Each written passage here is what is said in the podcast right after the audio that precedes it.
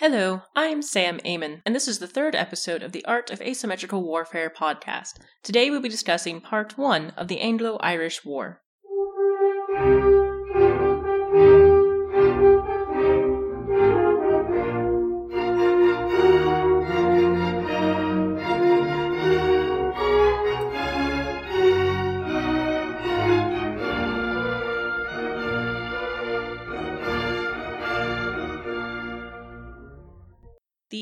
Irish War is too big a conflict for one podcast, so I've decided to split up into a number of episodes. Today we will be focusing on the time period between 1917 and 1918, because then we can see how Sinn Féin and the Irish Volunteers, who will later turn into the IRA, rebuilt themselves after Easter Rising.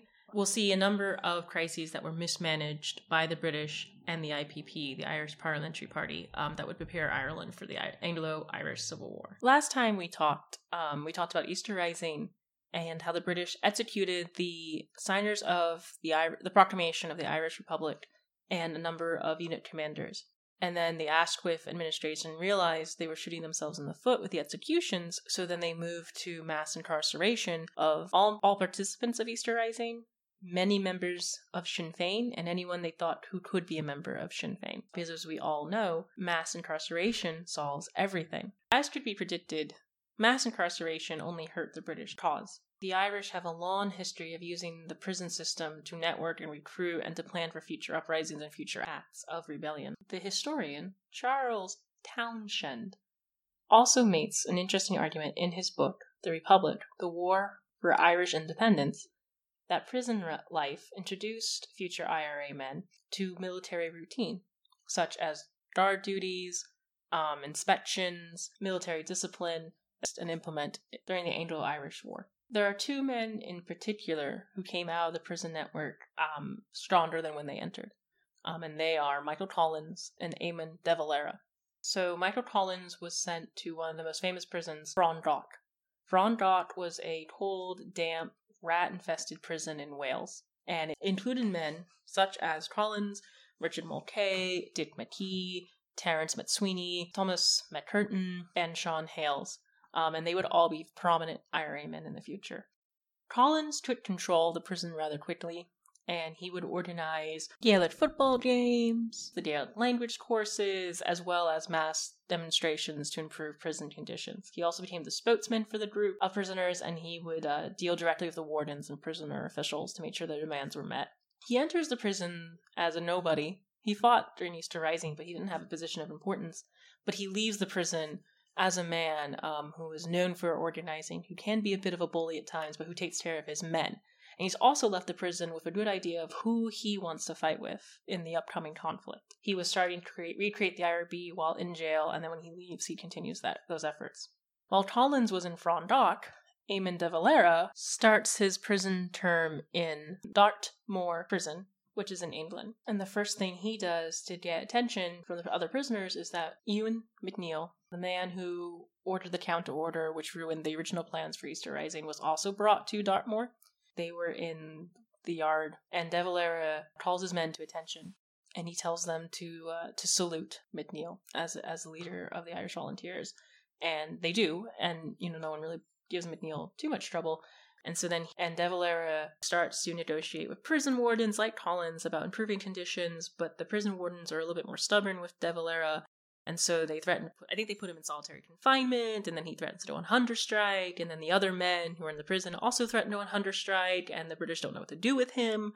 So they transfer him to a different prison in Maidstone, where he does uh, he does similar things, and then they, they transfer him one more time to Lewes before he's released. And so uh, De Valera entered prison, not super famous, but he, was the last one to surrender during Easter Rising. He had been marked for execution and was spared at the last minute because the Asquith government realized we gotta start killing people. It's not helping our cause. Then De Valera stands up for men in the prison, and so when he leaves prison, he is maybe the most prominent survivor, one of the most prominent survivors of Easter Rising. The men are in prison from about Aprilish 1916 to December 1916 when they're finally released. And um, one of the reasons why they're released is because the British are sensing that tensions are still high in Ireland. Um, John Redmond and the IPP, the Irish Parliamentary Party, has been petitioning the British government to release these men. And also, I think I think Lloyd George is prime minister at this point, and he wants to have a convention for the Unionists and the Nationalists to sit down and talk to each other about home rule, which is supposed to be implemented relatively soon. So he wants conditions in Ireland to be better than they are. So he decides to release the prisoners. And Redmond also wants to use the convention as a last you know, last attempt to save his own political party and to save home rule. But uh, Sinn Féin doesn't want to take part of it. The Unionists don't want to take part of it, so it all collapses. When the prisoners are released, they are greeted by cheering crowds, which is the exact opposite of what happened when they were arrested. When they, initially, when they were arrested, the rest of Ireland thought that they were crazy and you know, Dublin had been burnt down to a crisp and there was nothing good that came out of it. So when they're released, the crowds are a little bit more happy to see them. And the prisoners themselves are still very committed to their cause. They are ready to start again.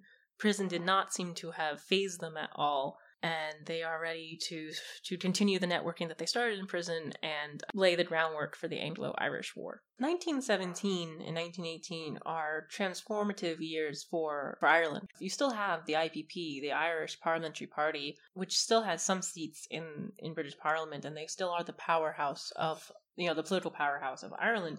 But Sinn Féin is quickly catching up with them. And Sinn Féin uses 1917 to 1918 to build a massive countrywide network of campaigners and supporters to help them win the, the general election in 1918.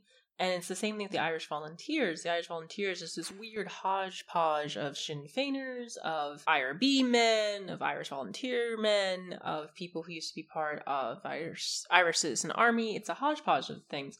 But um, the main difference between Sinn Féin and the Irish Volunteers or IRB is that IRB is dedicated to militant violence in order to achieve a republic, whereas Sinn Féin is a more um, parliamentary approach. So even though they are also different from IPP, they still believe in using elections and the will of the people to win independence, whereas the IRB are more ready for an uprising. And then you also have, like I said, you have the unions, so like the Irish Citizen Army, the Irish Trade Workers Union, and then you have in Bon is the militant female auxiliary group, because you also have a bunch of flinter female groups um, forming at this time. So Ireland is in a you know a moment of great change, and we're going to discuss a little bit how the different groups um, either took advantage of this moment or who or how they faltered and lost momentum. So we'll start with uh, with Sinn Féin first. Sinn Féin was a political party that was created by Arthur Griffith as a response to the IPP, and they had two main platforms. Um, one was an independent Ireland, whether that would be through a republic, through a dual monarchy, through straight out independence, was very vague and was vague on purpose. And then the other pillar was uh, parliamentary absenteeism, which meant that even if they won seats, they would not sit in a British parliament because they believed that uh, the British government was illegitimate in Ireland. And so Sinn Féin benefits from its vagueness because it allows people to project what they want on Sinn Féin a little bit. Sinn Féin capitalizes on being a new party that emerged out of World War One, that emerged out of Easter Rising at this point, because even though Sinn Féin had existed before Easter Rising, the British funny enough, remarketed it and repackaged it as the party of Easter Rising. So Easter Rising was a Sinn Féin rebellion, and that's one of the reasons why they arrest a lot of Sinn Féin members in, in April 1916. So Sinn Féin, through their own efforts and through the British efforts, has this reputation of being the revolutionary party, of being the party that's against everything that's happened so far, so they're anti war. Later, they'll be anti conscription, which we'll talk about a little bit later in the episode. They are anti British imperialism. And so a lot of people can, who are grieving because of the war, because of the rising, or because of the food store shortages, they look to Sinn Féin. So uh, Sinn Féin decides to run, I think, three or four people during the 1917 elections. And one of those people is Count George Plunkett, who is the father of the rising martyr uh, Joseph Plunkett. And they also run Eamon de Valera. I think de Valera runs in East Clare. And I think he takes John Redmond's seat. Uh, so Plunkett and De Valera win, and that's the first political victory for Sinn Féin. And they were able to utilize a lot of the uh, survivors from Easter Rising to campaign for them. And one of those men who campaigned uh, for De Valera was Thomas Ashe. Thomas Ashe was born to a family steeped in Gaelic culture. He was a proficient football player, he was a Gaelic speaker, he started off as being a teacher before he got swept up in cause for Ireland. He joined the IRB and then the Irish Volunteers. As we talked about last week, Thomas Ashe was leader of the Fingal Brigade, and along with Richard Mulcahy, he led his brigade to victory at the Battle of Ashbourne, which was a small skirmish on the outskirts of Dublin during Easter Rising. He was held in Lewes prison after his Easter Rising, which maybe he met De Valera at one point. He was also organizing prison prisoners in the prison. When he was released, he was considered to be like one of the rising stars of the uh, the Irish cause, and uh, he became leader or president of the IRB, and he was helping rebuild the IRB. And he went on a speaking tour for De Valera and Joe McGuinness, who was another candidate that Sinn Féin ran. He was giving one of his speeches in August 1917, and he was he was arrested and charged with sedition. He and a number of other Sinn Féiners uh, were held were taken to Mountjoy prison. Um, after he was arrested, Thomas Ashe refused to accept his status as a criminal. He was charged with criminal status. Um, he argued that he was a political prisoner, that he had broken no law. He and other prisoners um, wanted to be treated like political prisoners. Um, the request was refused, and so he and the other prisoners they started breaking items in their jail cells in protest. They, uh, you know, they resisted resisted the wardens and prison officials. They just made a nuisance of themselves, basically, and the British still refused to give in to their demands. So then they decided to go on hunger strike on September 20th, 1917. The prison officials didn't really know how to handle this. Still, I don't know if anyone still knows how to handle hunger strikers, but back in 1917, they really didn't know how to handle it. So they try to force feed him, and they do a very, very poor job, and he starts to get sick and have an adverse effect to the force feeding. And then, uh, so they, they started to force feed him on September 23rd. He dies from complications from force feeding on September 25th. 1917, um, which was a huge blow to the Irish cause. But men like Collins and Richard Mulcahy were able to turn his funeral into a huge demonstration of Sinn Féin, but also Irish volunteer power. And so uh, Richard Mulcahy is charged of organizing his funeral, and he turns into a massive demonstration. He actually leads a small group into City Hall to collect Ashe's cast it, and carry it to Glasnevin Cemetery, which could have turned into a firefight if the British had decided to stop them. And then when it gets to the cemetery, you know, they lay the casket down, and there's a three volley salute, uh, which is followed by the last post. And then Collins gives a very brief speech, and he says, There will be no oration, Nothing remains to be said, for the volley which has been fired is the only speech proper to make above the grave of a dead Fenian. It's also one of the many moments that we see where the Irish volunteers and Sinn Féin are either working together or their interests are aligned. Um, because at this point, I think Sinn Féin is still a little wary of the Irish volunteers. There's a lot of cross pollination amongst the different groups and eventually, I think by 1918, you can say that Sinn Féin and the Irish Volunteers are one and the same. Um, on October 26, 1917, Sinn Féin hold their first national convention, which is actually the same day that the Irish Volunteers slash IRB hold their own convention. During the Sinn, Féin convention, Arthur Griffith, who had created Sinn Féin, um, is replaced by Eamon de Valera as president. The party dedicates itself to Irish independence with the promise that after independence was achieved, the Irish people could elect its own form of government. Like I said, uh, Sinn Féin has a very vague platform in a lot of ways, and it works for them at this period, but it does become a problem later because they don't really expand on it. And we'll talk a little bit when we talk about the Irish Civil War and the treaty, we'll talk about how that, that hurt the cause in, in the long run. You also have this tension within Sinn Féin between those who still believe in passive nonviolence and what are known as the militant Sixteeners, so the people who took part in 1916. You have people like Griffith and Michael Flanagan and Darrell Figgis who still believe in nonviolence and they believe that the best way to achieve independence is to not risk the British anchor and invasion. Whereas people like, I think it's hard to say if De Valera was completely ready for, you know, a whole uprising, but he is definitely more militant within Sinn Féin. Brugha and Constance are definitely, you know, some of the more extreme members of Sinn Féin at this point who are ready for an uprising. And we'll talk about the, the 1918 election a little later, but by 1918, it's very clear that the more militant people of Sinn Féin have won out and the non-violent people have been kind of pushed out or they've been quieted. And one of the reasons why that happens is you have the baggage that comes from a world war and this rise in nationalism, but also you have a lot of young, disenfranchised men within Ireland who are unemployed, who um, get swept up in nationalist rhetoric and in the independence movement. And it's the young blood that really keeps both Sinn Féin and the Irish Volunteers existing maybe longer than they would have if this had just been a regular period in time. I want to talk briefly about Tom and also Labour, because they are two groups that had a prominent role in Easter Rising and who get get railroaded a little bit, I think, by both Sinn Féin and the Irish Volunteers, both in terms of 1917, 1918, but also historically. Cumann na mBan was an all female auxiliary group that was um, militant and dedicated to Irish independence through violence. And you had famous members like Constance Markievicz, Kathleen Clarke, I think Hannah Sheehy Skeffington was a member as well. And they during this period, I think, is where you see the highest, the high point for Cumann na mBan. They take the cause of Irish independence and they, they wholeheartedly believe in it. They embrace the proclamation of the Irish Republic that Pearse read during Easter Rising. They are some of the, you know, strongest campaigners for Sinn Féin. They, um, we'll talk a little bit later in the episode, but when anti-conscription becomes a platform of Sinn Féin, they are the ones who enforce it. They kind of they, they lead, you know, the, the trailblazers for the boycott of the police, and then they during the 1918 election, women can vote for the first time in the UK. We'll talk again a little bit about that impact on the election and because they were militant, they um, worked very closely with the Irish Volunteers units. And so it's this really weird thing where, like, you'll have a Sinn Féin club and then next to Sinn Féin Club, you'll have like an Irish volunteer unit, and then you'll have a Tom Bon unit, and it's all within the same, you know, county or city. And even though they're not like officially aligned at this point, I think they are all working very closely with each other. So Cumann na mBan will volunteer, will you know, campaign for Sinn Féin, and the member of a Sinn Féin, the candidate for Sinn Féin is probably a member of that Irish volunteer unit in that area. And so it's this, like I was saying, this cross pollination that I think gives Sinn Féin the the backing, the political backing it needs to challenge the Irish Parliamentary Party because, you know, a vote for Sinn Féin is a vote against the Irish Parliamentary Party. Redmond actually dies early. John Redmond dies in March 1918, and that is a further blow to the IPP.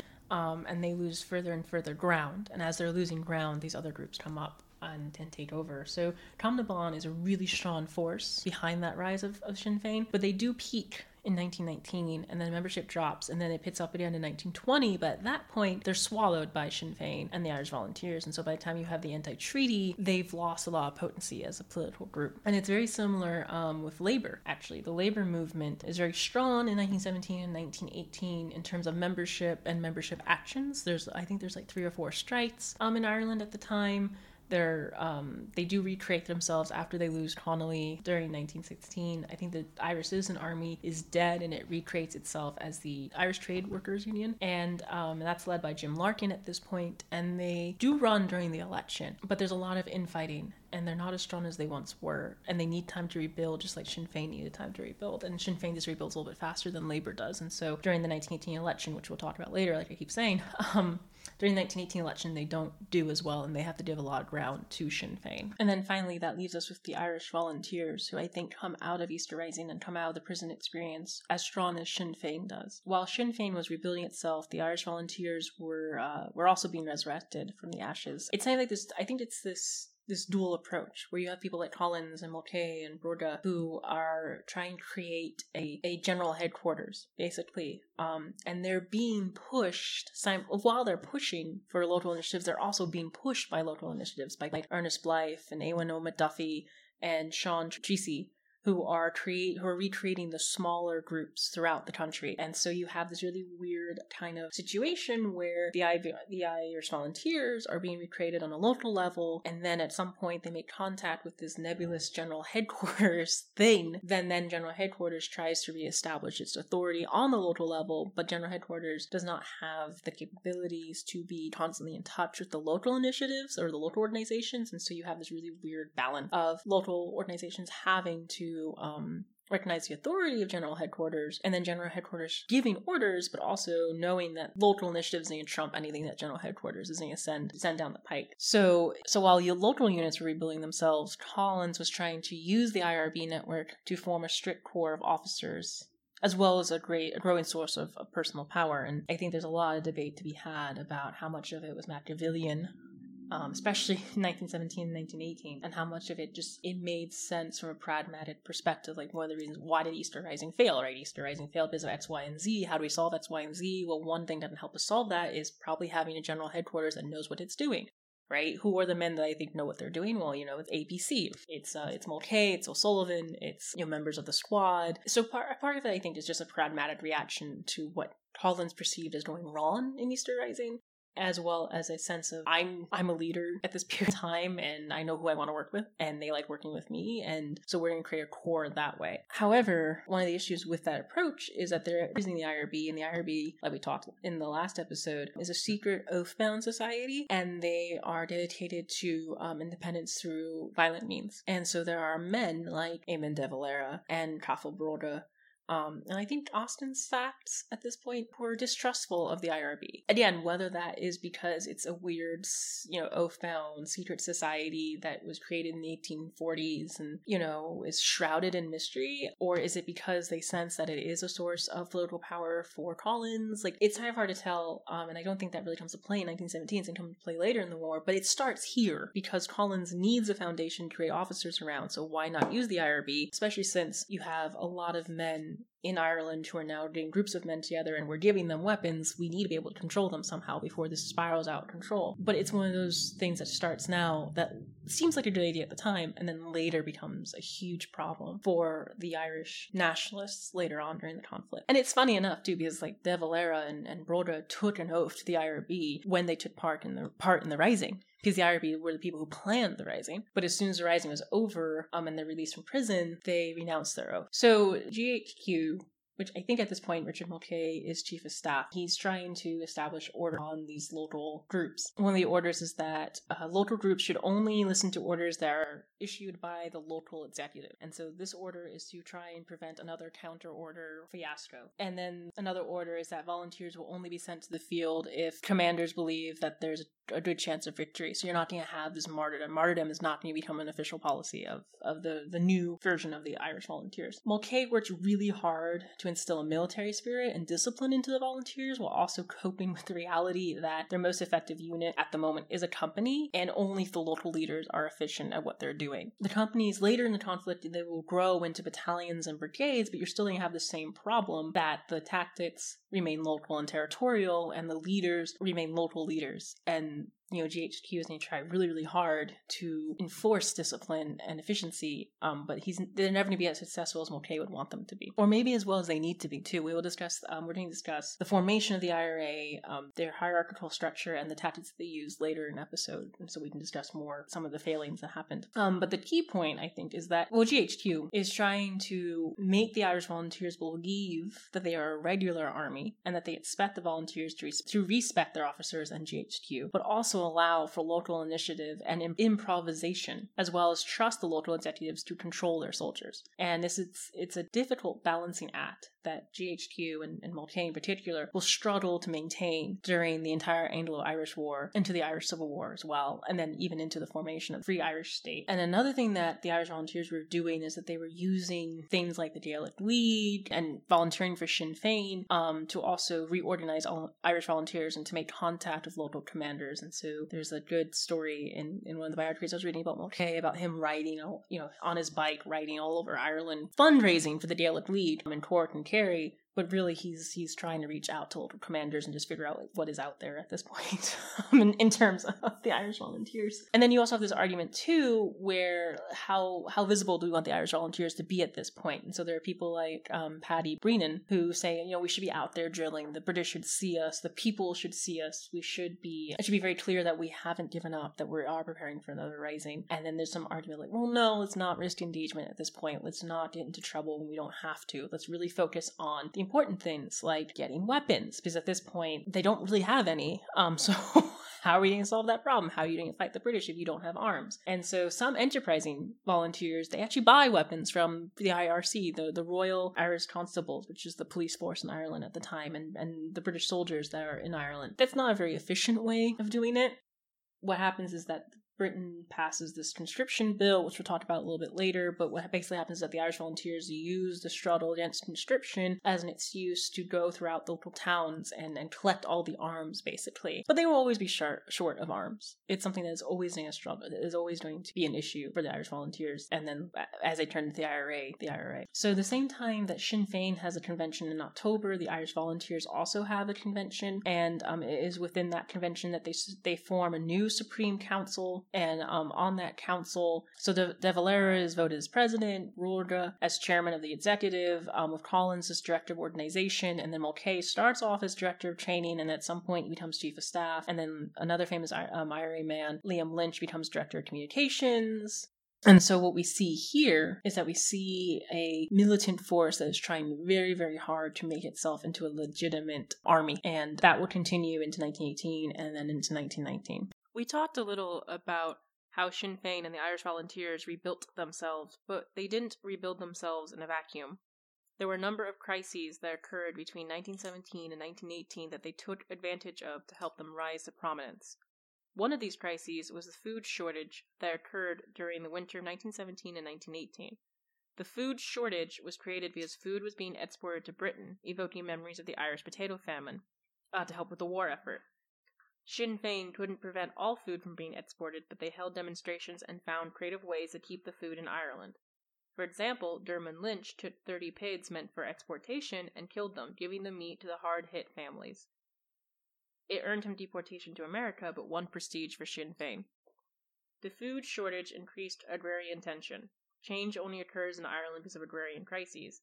Charles Parnell and the IPP were able to utilize the 1880 land wars in their own rise to prominence, and Sinn Fein would do the same in 1917. What was happening was that landlords got more money if they rented land to grazers as opposed to farmers who needed the land to plant and harvest crops. Sinn Fein tried to divvy up the land and set prices the landlords could charge. When the landlords when the landowners refused, they led mass occupation of the farmers' land, and sometimes that would lead to confrontations with the Royal Irish Constables.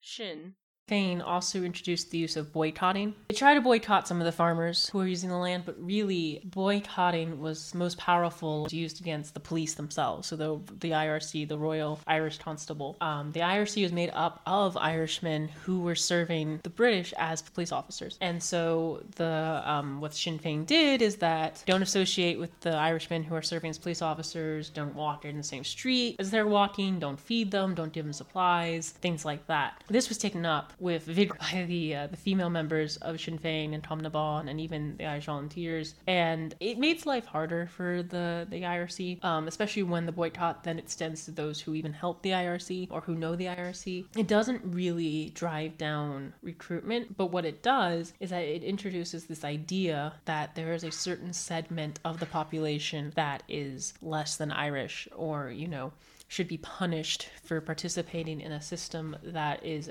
anti-Irish or you know anti-independence. And it starts to introduce this idea that policemen aren't human and that it's okay to isolate them. It's okay to be violent against them. And this is maybe one of the most important developments during this period because it eases people into thinking that we can ostracize a portion of the population and if need be, you know, eventually that can lead to violence against the, that portion of the population. While the food shortage was a crisis crisis. Sinn Féin's moment to shine was with the conscription crisis. So what happened was that end of 1916, early 1917, you know, World War One is still going on, and no one knows when it's going to end. And the British are looking at a, a man a manpower shortage, and they need to find men from somewhere. So in 1918, they introduce um, the conscription bill into Ireland, and they say they're doing forced conscription. This is a shot in the arm for Sinn Féin and the Irish Volunteers, who are already like gaining popularity and power, but this really accelerates the the rebirth of Sinn Féin and the death of the IPP, because of course the IPP has to be against it right? They can't support conscription, especially forced conscription. And actually, Redmond dies in March 1918. They've also lost a very powerful leader, and he's replaced by John Dillon. But IPP is really, really struggling, and um, Sinn Féin nipping at its heels. What's fascinating is that the conscription bill unites Ireland maybe for the first and last time because Sinn Féin, IPP, Cumann na mBan, Irish Volunteers, they're against it, and that's going to be obvious. But the uh, the Catholic Church is also against it. The unions are against it. They think that it is against their rights. They think that um, you know like De Valera makes this argument that the sacrifice of those who have already gone to fight for Britain, you know, is an honorable sacrifice, but Britain is at fault for taking you know the best that Ireland had and wasting their lives, and they're very careful to be sure they make sure that it's not the prior sacrifices that they have a problem with. It's just this idea that they can be enlisted and conscripted into war that they didn't want, and it's an imperial war for an imperial master that they're trying to free themselves for. And they do try to uh, to catch the the attention of the Americans. Um, De Valera and Cumann na mBan send a statement to Woodrow Wilson asking him to recognize Irish sovereignty and explaining to him that conscription infringes upon their their civil liberties and that their revolution is similar to the American cause during the American Revolution. The volunteers plan local actions as well. They're not trying to get, again, it's this balance of we're not quite ready for an uprising, so we don't want to force a confrontation, but we can't step back either and allow people to be conscripted. So they are increasing their drilling, they're increasing their presence basically. Um, and like I said earlier, they're using the conscription bill as an excuse to gather weapons within their local community. So that way, there's kind of this argument: you know, if we have the weapons, we can defend you from the British. Whereas if the weapons are just scattered throughout the village, it's one on it's you against police officers. The boycott increases at this at this time to the point where officers um, feel trapped within their barracks, especially in places like North Tipperary. And women, again, women are the are leading the charge when it comes to implementing uh, boycotting and and resisting conscription. Since Sinn Féin and the Irish Volunteers are using the conscription bill to drive you know attention to themselves and to stand up for to represent the Irish people, they suddenly see an increase in uh, volunteers. And for Sinn Féin, that's not as much as an issue as it is for the Irish Volunteers, because as I said earlier, they're still in this forming phase where you know General Headquarters is trying to balance whatever the hell the local units are doing and just trying to get an idea of what is going on there. And now that you suddenly have this influx of people who are swarming these units, and so General Headquarters tries to send out orders to help make this process easier. And so um, some of the orders are, yeah, they're trying to issue orders on how men should be recruited. You know, what what's the vetting process they have to go through, and then things that also make this complicated is that the, the Irish Volunteers units they're voting for their own leaders. So as you can imagine, this can cause a disaster. depending on who's being voted to lead a unit. Headquarters tries to control this by saying, well, they have to be IRB men first. And sometimes that works, sometimes it doesn't. Sometimes there are some units who were either created by our IRB men already, or men who are willing to swear to be IRB men, or Irish volunteers who are willing to work with IRB men. It doesn't really phase them. In other units, the Irish volunteer people, you know, outnumber the IRB men, or the IRB are just not as active or engaged with those units. So it's like a mixed success, but what you're seeing is that you're, you're seeing a headquarters that's trying to handle its sprawling army that is growing up underneath its own feet. Which again, it echoes issues that the IRA will have in the 1919s, 1920s, and then in the Irish Civil War. The other thing too that was happening at this point is because you have this intense boycott, RIC, because you have this intense hatred for conscription and the war, and because you have a very belligerent England, who from the Irish perspective is willing to sacrifice the best that Ireland has for British interests, right? This is a little different from Britain sending soldiers into Ireland to quell a rebellion. Right now, what the Irish, what the conscription does is that it targets everyday Irishmen and it's taking them from their homes and forcing them to fight somewhere else. So what you do see is that you do see an increased radicalization of the Irish population at this time, and that's reflected in their politics. And then again, that's why you see the swarm of uh, volunteers for the Irish Volunteers and Sinn Féin. It can be seen in the 1918 election, which we will talk about a little bit later in this episode. So the uh, conscription crisis goes on until about mid-May 1918 when the British finally back down and they uh, they take back the conscription bill. But while they do that, they also arrest uh, 73 nationalist leaders um, between May 17th and May 18th under the Defense of the Realm Act. And this includes um, Eamon de Valera, Constance Markievicz, um, Arthur Griffith, and um, William Cosgrave, amongst others. Um, they did not arrest, however, men like Michael Collins, Richard Mulcahy, um, and Harry Boland, and I think Cathal I think he escapes um, arrest. And the British excuse is that they are part of a German plot. They are working with the German government to overthrow the British government. And um, Britain is hoping that people remember that the leaders of Easter Rising also worked with the German um, government um, in their uprising and also um, echo the 1798 um, uprising when Wolfe Tone went to France and asked, you know, Napoleon for assistance. But this time it doesn't work. This time it becomes very clear um, how flimsy the excuse is, that there is no evidence or information, and it ends up backfiring. It undermines the government's uh, credibility in Ireland, especially since it happens in the midst of the food shortage, of the conscription crisis, and there's an election that is coming up at the end of the year.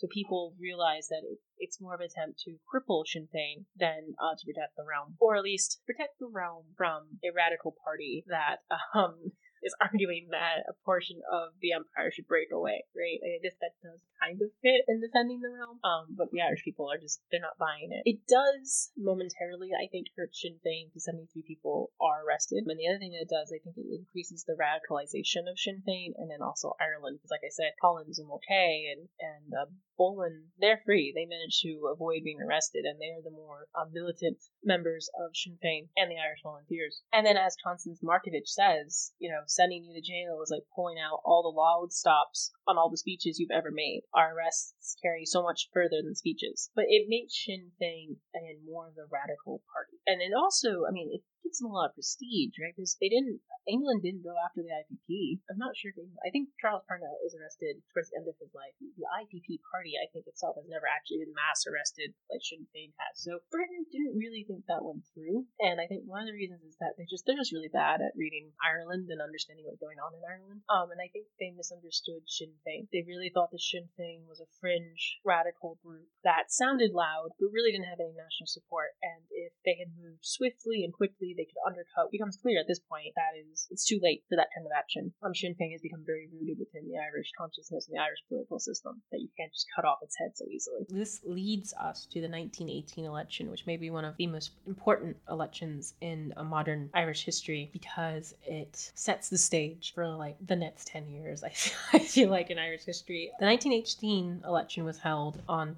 on December 14th, 1918, and there are two things that make it well there's three things actually that make it so famous. The first one is that it occurs after the representation of the people act is passed in parliament. And so this act says that if you're a woman over the age of 30 and if you're a working class man over the age of 21 you could finally vote. And so what this does is does two things. One it allows women to run for election. So i mentioned this in my women of easter risings podcast but constance markievicz and winifred carney both run for election in ireland um, and constance wins. Women and working class people could vote. Um, and what this does is that this triples the number of people who can vote in Ireland from 700,000 in 1910 to 1.93 billion in 1918. Um, so not only is it a bigger number of people, but you have a more diverse demographic. The second thing that makes it so famous is that um, Sinn Féin wins like a landslide victory. It is the most powerful party. It wipes out the IPP. The IPP have six seats. The Unionists took 26 seats and Sinn Féin won 73 seats. And they win. They win because of the first past the post voting system. And then the third reason why it's most famous is because this election leads the creation of the Dáil, the first Dáil in Ireland, and we'll talk about that um, in the next episode. But how did Sinn Féin go from a very small political party that was connected with, you know, a failed revolution, um, and you know was associated with a militant side of the party, the Irish Volunteers, to the biggest powerhouse in Irish politics. There are about three different reasons or three different explanations that historians seem to have come up with. One, again, going back to the expanded electorate, the people hardest hit by the First World War, I think, are um, women and working class men. The, hard, the people hardest hit by Easter Rising, I think, again, are women and working class men. The 1918 election, it wasn't an election of Irish nationalism as much as it was an election of anti-British government, anti-war, anti-conscription, a protest against the horror horror of the last four years, a protest against what happened in Easter Rising, a protest against anything that was established. It was as much of a, you know, it's a protest vote, is really what it is. It's protest election. And I think it's one of the reasons why you see Sinn Féin have such a huge victory. The other thing too about Sinn Féin is that you had Cumann na mBan, who had female members who were campaigning very hard for Sinn Féin. You had Irish volunteers who were campaigning very hard for Sinn Féin. They seemed more connected with the people. They were involved with the food shortage protests, they were involved with the anti conscription movements. They just seem more in touch with what's going on in Ireland. The other thing, too, that helped Sinn Féin is that Labour at this time had a really hard time in the elections, and then the IPP, too. What did the IPP have to show? They had a failed home rule bill. Their leader died earlier that year. They didn't stop Easter Rising, right? They, they just let that happen. And they have this reputation now of being associated with Britain. And also, don't forget that after home rule passed, Redmond went around the country asking Irishmen to vote, not to vote, to um to volunteer to fight in the war. Um, because he believed that if Irishmen went to fight, Britain would be more favorable to Ireland, and that didn't happen. And that's not all Redmond's fault, right? Easter Rising didn't help either. But they're just a party of broken promises. That's one reason. Um, the other reason is that because of the conscription bill, Sinn Féin um, becomes close with the clergy. A lot of members of the clergy in the Catholic Church are anti-conscription, and they're very vocally anti-conscription, and they are more supportive of Sinn Féin. And people like De Valera work really hard to to cultivate the Catholic support. It's not like 100% support, it's probably like 50 50, 60 40 maybe. But the fact that the clergy is on the same side as Sinn Féin on at least one issue, um, I think caught a lot of people's attention, especially in, this, in a country like Ireland when Catholicism is so important, as much as a religion as is a mark of national identity. And then the third reason is election rigging and uh, intimidation. Harry Boland was in charge of brokering the allocation of seats, and he ran a very tight ship, and he worked really, really hard to ensure that they ran the best people in the best elections in a way that wouldn't hurt their alliances um, and wouldn't hurt, you know, Sinn Féin itself. Um, and there was also intimidation at the polls. There seems to have been some elections that were tipped one way or the other illegally for a Sinn Féin um, member. Um, but what does the election mean, you know, for Ireland going forward? What it means is that the semi-militant Independence Party has the most seats, and it means that Ireland, at the very least, will support a radical party that is arguing for the separation of Ireland from the British Empire. Um, once Sinn Féin achieved power, they would be like the IPP. They would, you know, fall into line, they would follow protocol, they would become involved in the parliamentary process. So Britain was already not feeling great about Ireland. Um, and so when Sinn Féin wins the election, people in, in Britain thought either they were a radical fringe group that you know wasn't going to win, or they were a group that was going to fall in line and become part evolved in parliamentary politics like the IPP did. Um, they thought that a stable salary and the prestige of sitting in parliament would draw them to behaving. That did not happen at all. I think 27 members of Sinn Féin come together and they create the first Dáil, which is the Irish parliament, and in their eyes, the only legitimate government in Ireland. And so what this does, as um, Ronan Fanning pointed out in his book The Fatal Path, is this creates a massive vacuum within British Parliament because the IPP only has six seats and the Unionists have, I think, 20 seats. So the Unionists are the strongest voice within British Parliament, but Ireland now has its own parliament and, you know, in theory, its own government. So you have a dual government going on in Ireland right now and um, we will talk about the Dáil, the first Dáil, and what that means um, in the next episode. So, what does the period between 1917 and 1918 actually mean for Ireland and the Anglo Irish War? It means that despite the failure that Easter Rising was. It did not destroy Irish nationalism or the Irish desire to be independent. In fact, it seemed to have only inflamed it. And it seemed to have provided a structure needed to take Pearse's dream and bring it one step closer to reality. Two of the biggest groups that benefited from the imprisonment, at least, of the survivors of Easter Rising and then the subsequent release was Sinn Féin and the Irish Volunteers slash IRB. As we saw, Sinn Féin was able to take a fringe party with this weird idea of parliamentary absenteeism through intense grassroots networking, grassroots campaigning. Um, they turned themselves into a, you know, not only a legitimate threat to an established political party, but the political party, the political power of Ireland within, you know, two years by the end of 1918. And then they were able to take that one step further and create this, you know, shadow government, which we'll talk about in that episode. And that is an amazing accomplishment. It really comes from this idea of, I think it's a combination of things. I think it's a combination of World War One and this conflict for independence from one of the Allied countries, right? Because one, you fought Germany and you fought Austria-Hungary and you fought the Ottomans because they were despots, they were tyrants, they were trying to destroy civilization. Oh, you know, look how terribly they treated, you know, Germany treated the Belgians, and I think at this point they know a little bit about what was happening with the Armenians. And so, you know, they're just terrible, terrible nations. They don't have any right for empire or anything like that. They're not civilized, right? And you did a lot of this propaganda during World War One about like the Hun and things like that. But then you look at Britain and you look you look at Ireland, which is a neighbor of Britain, and you know they are British citizens. They are part of the UK, and they are trying so dang hard to just escape from England.